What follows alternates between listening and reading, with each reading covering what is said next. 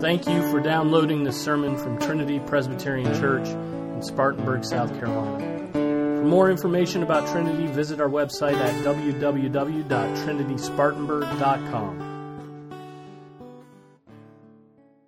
If you'll open, uh, if you'll open your Bibles to Isaiah 66, uh, I will be reading verses 1 through 3.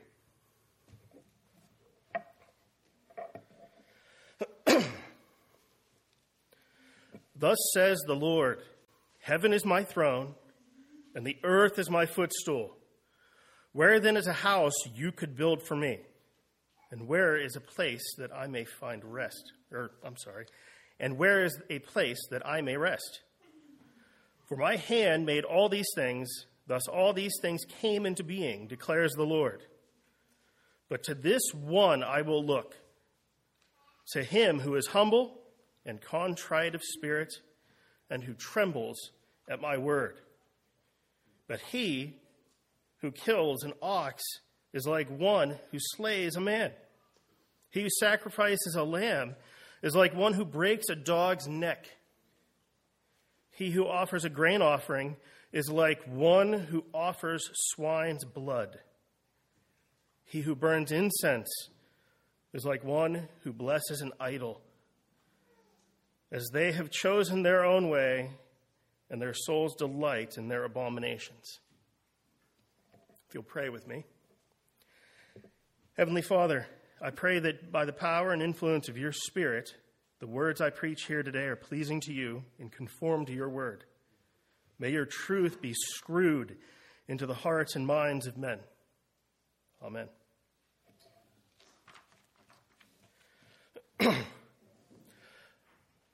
Isaiah was a prophet in Judah in the southern kingdom. The northern kingdom of Israel had rebelled against uh, King Rehoboam, Solomon's son, and it eventually seceded and formed its own country, even building its own temple, originally with a golden calf.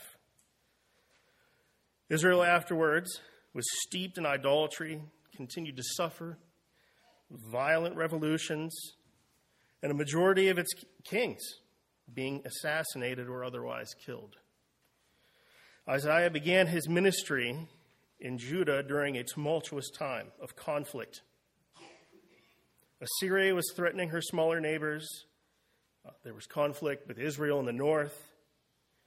There were a series of kings during his ministry which would face these issues, several of which worked to bring about reform.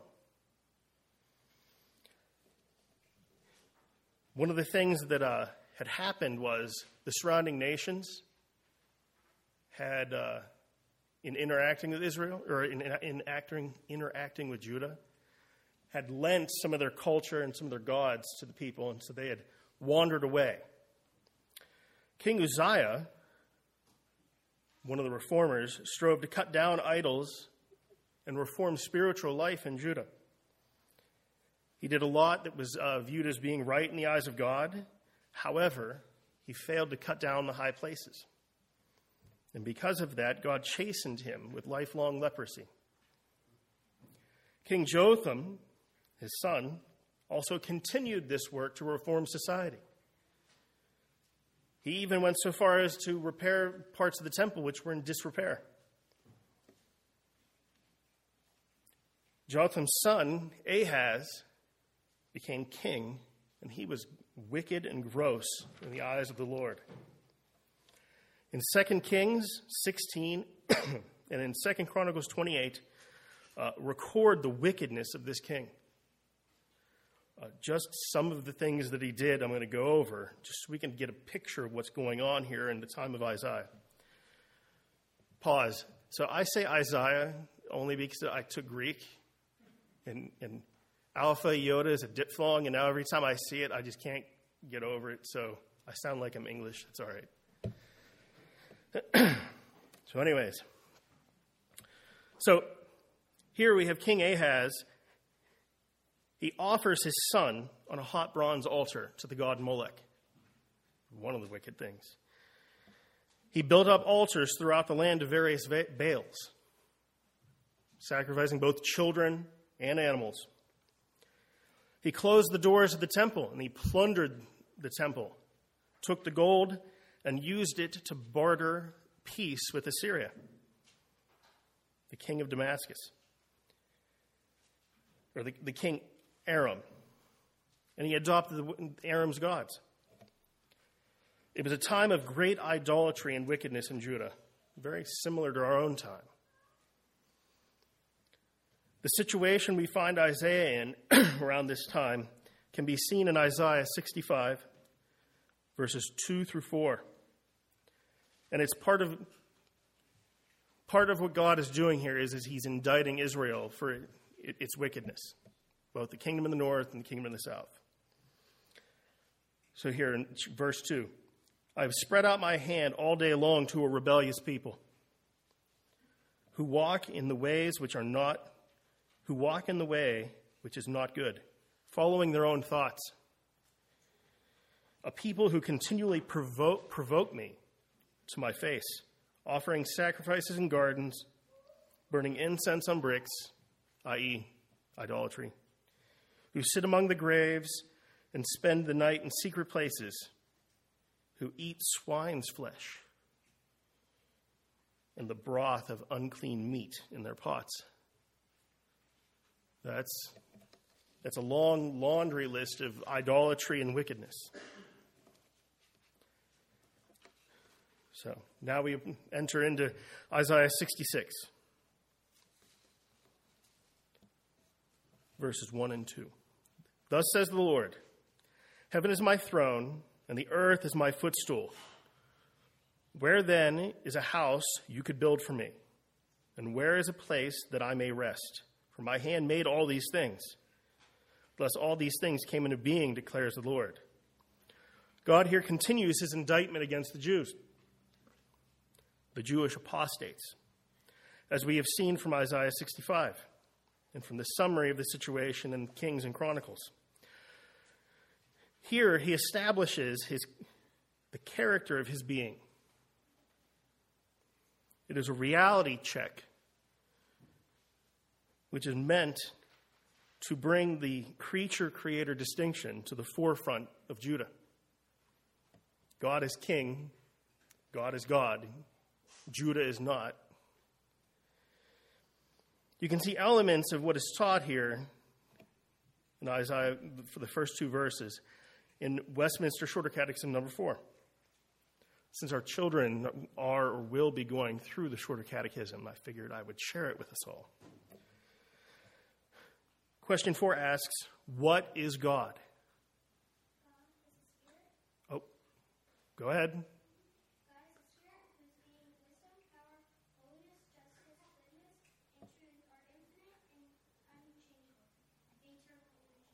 Very cool. Very cool. Yeah. For those who didn't hear, God is a spirit, infinite, eternal, and unchangeable in his being, wisdom, power, justice, goodness, holiness, and truth. So, to get a picture of what's, what's going on in the first section of Isaiah, one of the things that immediately comes to mind is he's infinite. God is infinite. King Solomon in 1 Kings 8 27 declares, But will God indeed dwell on earth? I.e., can, can God really dwell in a temple? Behold, the heaven and the highest heaven cannot contain you how much less this house which I have built? So the immensity of God is being addressed here. What exactly can you do for me? God has his throne, and he has his footstool. These are things that his hand has made. God made the heavens his throne, and the earth his footstool. God is king. And we are under his foot because he's our sovereign ruler. God is a spirit, and he resides in heaven. And this is where his throne is. What does God need from us? One of the things to remember is that when God picked Israel, what did he make a point of pointing out? You were a nobody. You were small, insignificant. So he's reminding them of his greatness, almost throwing it in their face that, that they were small and a nobody. So, who are we? What can we offer such a great and powerful God? You and I, brothers and sisters. Jehovah God doesn't need us. Judah had forgotten who they were, where they came from, and what tribute they owed to the Almighty. And this made them arrogant. This is what they forgot. In Deuteronomy 10 Behold, the Lord your God to the Lord your God belong the heaven, the highest heavens, and the earth, and all that is in it. Yet on your fathers did the Lord set his affections to love them, and he chose their descendants after them, even you above all peoples, as it is to this day. So circumcise your hearts and stiffen your necks no longer. They forgot. Exodus 20. I am the Lord your God who brought you out of the land of Egypt and out of the house of slavery. Brothers and sisters, do you recognize who you truly are before God? Do you recognize God's infinite greatness and your impotent finiteness?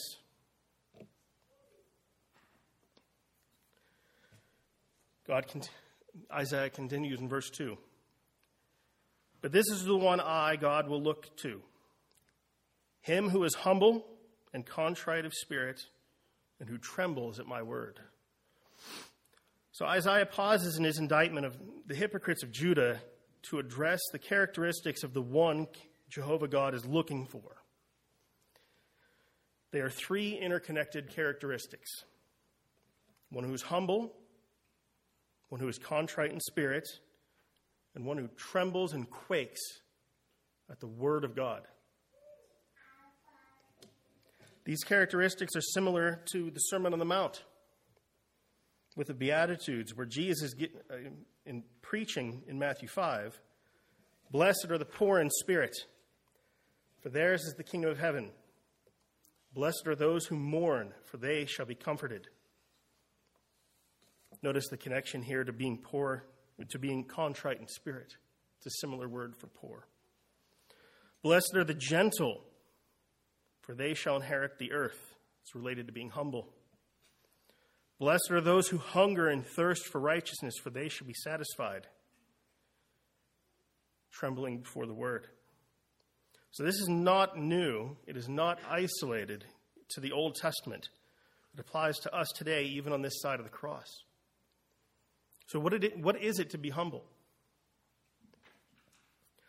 To be humble can mean several things.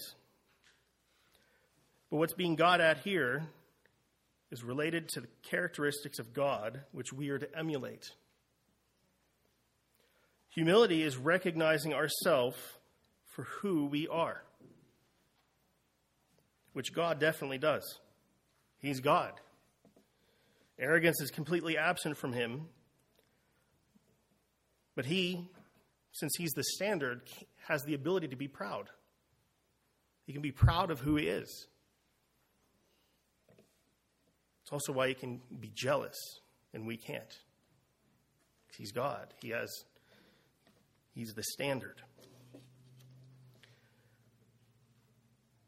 So how does mere man imitate God in humility? We aren't to embellish in our view of ourselves. Think about Abraham when he intercedes for Sodom to save Lot. What does he say in Genesis 18? 27. Now behold, I ventured to speak to the Lord, although I am but ash and dust. Upon seeing Christ in his heaven, heavenly glory, what does Isaiah cry out in chapter 6, verse 5? Woe is me, for I am ruined because I am a man of unclean lips and I live among a people of unclean lips, for my eyes have seen the King, the Lord of hosts. Brothers and sisters, do you recognize who you truly are? Do you embellish who you are to others, to yourself, to God? What is it to be contrite in spirit? To be contrite in spirit is to feel the crushing weight of the law on one's soul. It's the realization that you do not stack up when compared with the standard Christ. Ponder on this for a moment. Isaiah comes face to face with the Creator, the pre incarnate Lord Jesus Christ. And in Isaiah 6, which we just read, Woe is me, for I am ruined. He's looking at the glory and majesty of God seated on the throne. My eyes have seen the King, the Lord of hosts. A dramatic help to help us rem- to uh, wrap our mind around this. This image that Isaiah saw, and how we should consider ourselves to Christ. I'm, I'm a bit of a nerd, so I like a lot of things with science, and a, a great illustration that I thought of for this is uh, sunspots. Have you guys heard of what sunspots are? sunspots are huge me- electromagnetic storms in the surface of the sun. They're the reason why we have solar flares. They, they belch out stellar material into space. Uh, these spots if you, they look black on the sun, but if you took one of them and you pr- replaced the moon with one of them, they would be so blinding that they would irradiate all life on earth.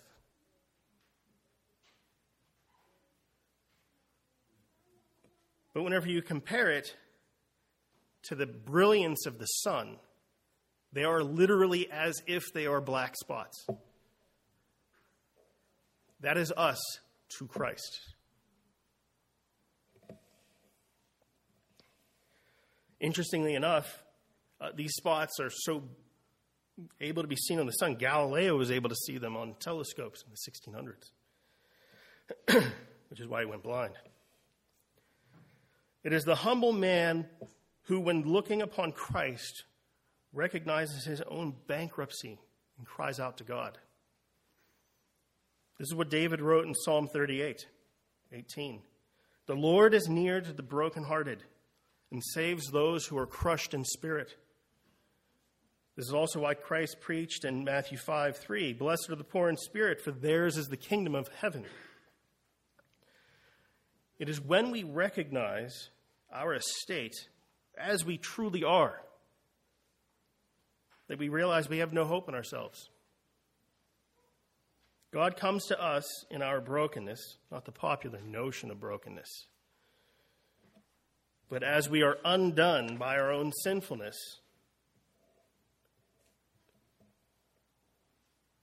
compared with Christ, we are lower than worms. Brothers and sisters, do you ponder on what a miserable condition you're, you are in yourself? What does it mean to tremble at His word? Well, first, do you see how being humble can lead to a contrite heart? In being humble, you recognize who you truly are. And you take that image and you compare it to Christ and you realize what a precarious situation you're in. Humility leads to a right viewing of things, generally all things, and measuring all things by the right standard. And that leads to a true assessment of our low estate. So, what, what exactly does it mean to tremble at His word? Everyone trembles when God speaks. When God was speaking from Mount Sinai, he, sh- he spoke with a voice, and the people of Israel freaked out and went to Moses saying, No, literally imitating the voice of, or the words of Isaiah, we are undone. You speak for God. They couldn't handle hearing just his booming voice. Judas trembled at the curse that Christ told him You're the one who will betray me. There is no hope for you. Wicked men of all sorts may fear God's judgments, but they don't tremble at their own violations of his word. They never change their ways, and they hate God. Two test cases of trembling. Think about Pharaoh. Every time one of the curses was challenged to Pharaoh by Moses, Pharaoh trembled, but then he hardened his heart. Contrast that with the trembling that the Roman jailer did in Acts. What did he do? What must I do to be saved?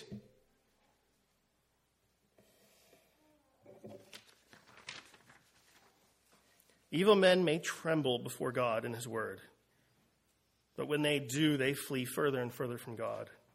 The godly, however, are different. They see God's Word and they tremble and mourn at the weight of their sin and the guilt that they have before it.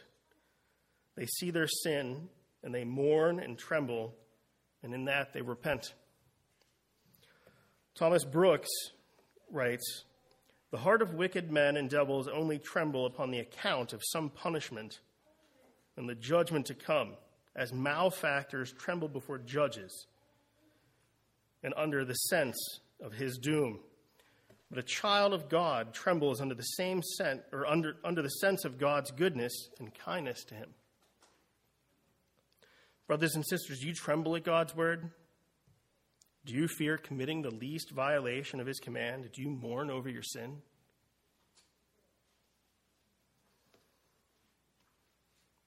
Think about these three characteristics that God looks for and compare them with what's going on in verse 3.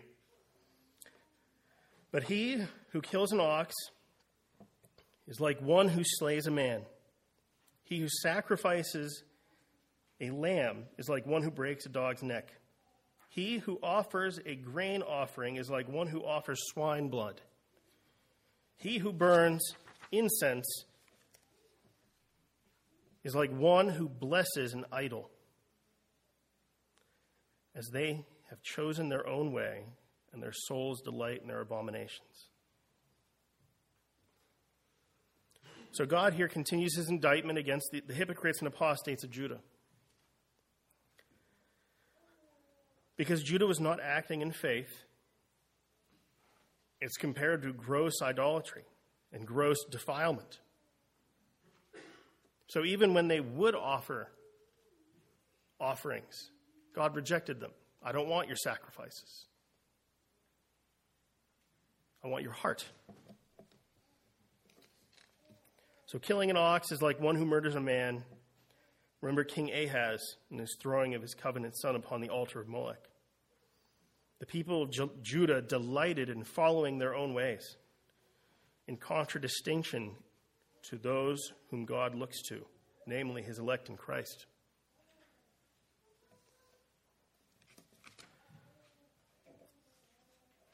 Brothers and sisters, we can only do these things if God has grace on us.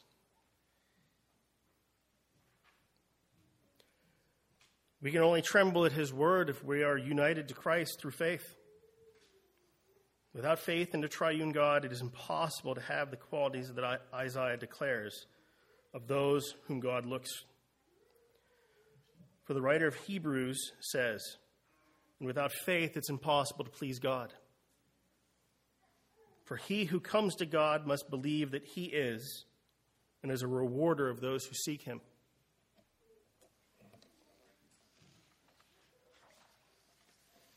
We can seek to be humble by looking to Christ, our standard of righteousness. And in doing so, we need to remember our condition as it really is. This translates to being honest with God in prayer and confession,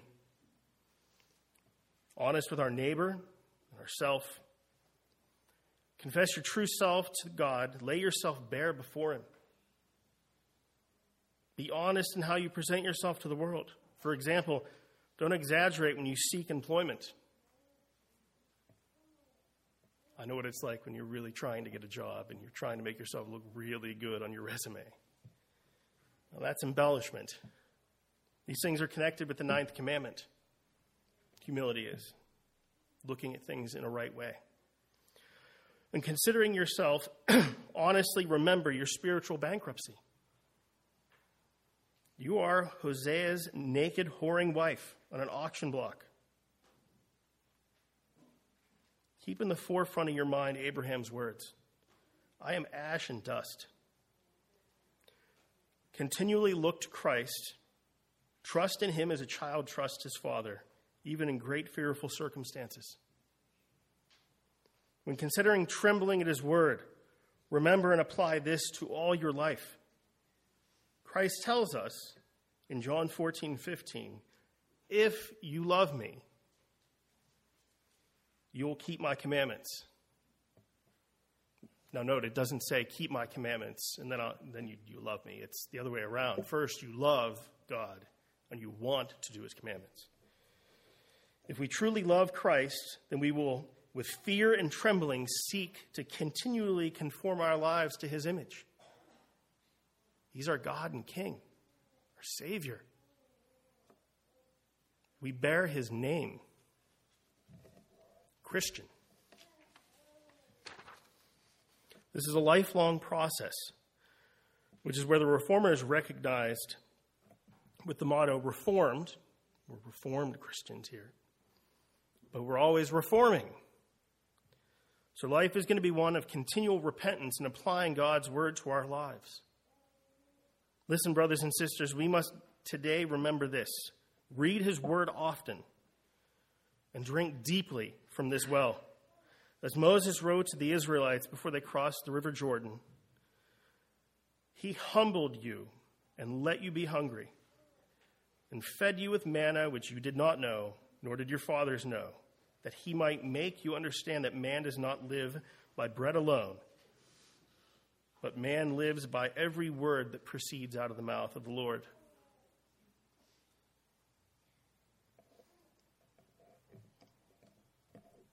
Will you pray with me? Heavenly Father, we pray as we depart here today that you would remind us of who we are before you and who we are in Christ. Instill your spirit in us so that we can be humble and fearfully and faithfully tremble before your word. Pray all this in the name of your Son, Jesus our Lord. Amen.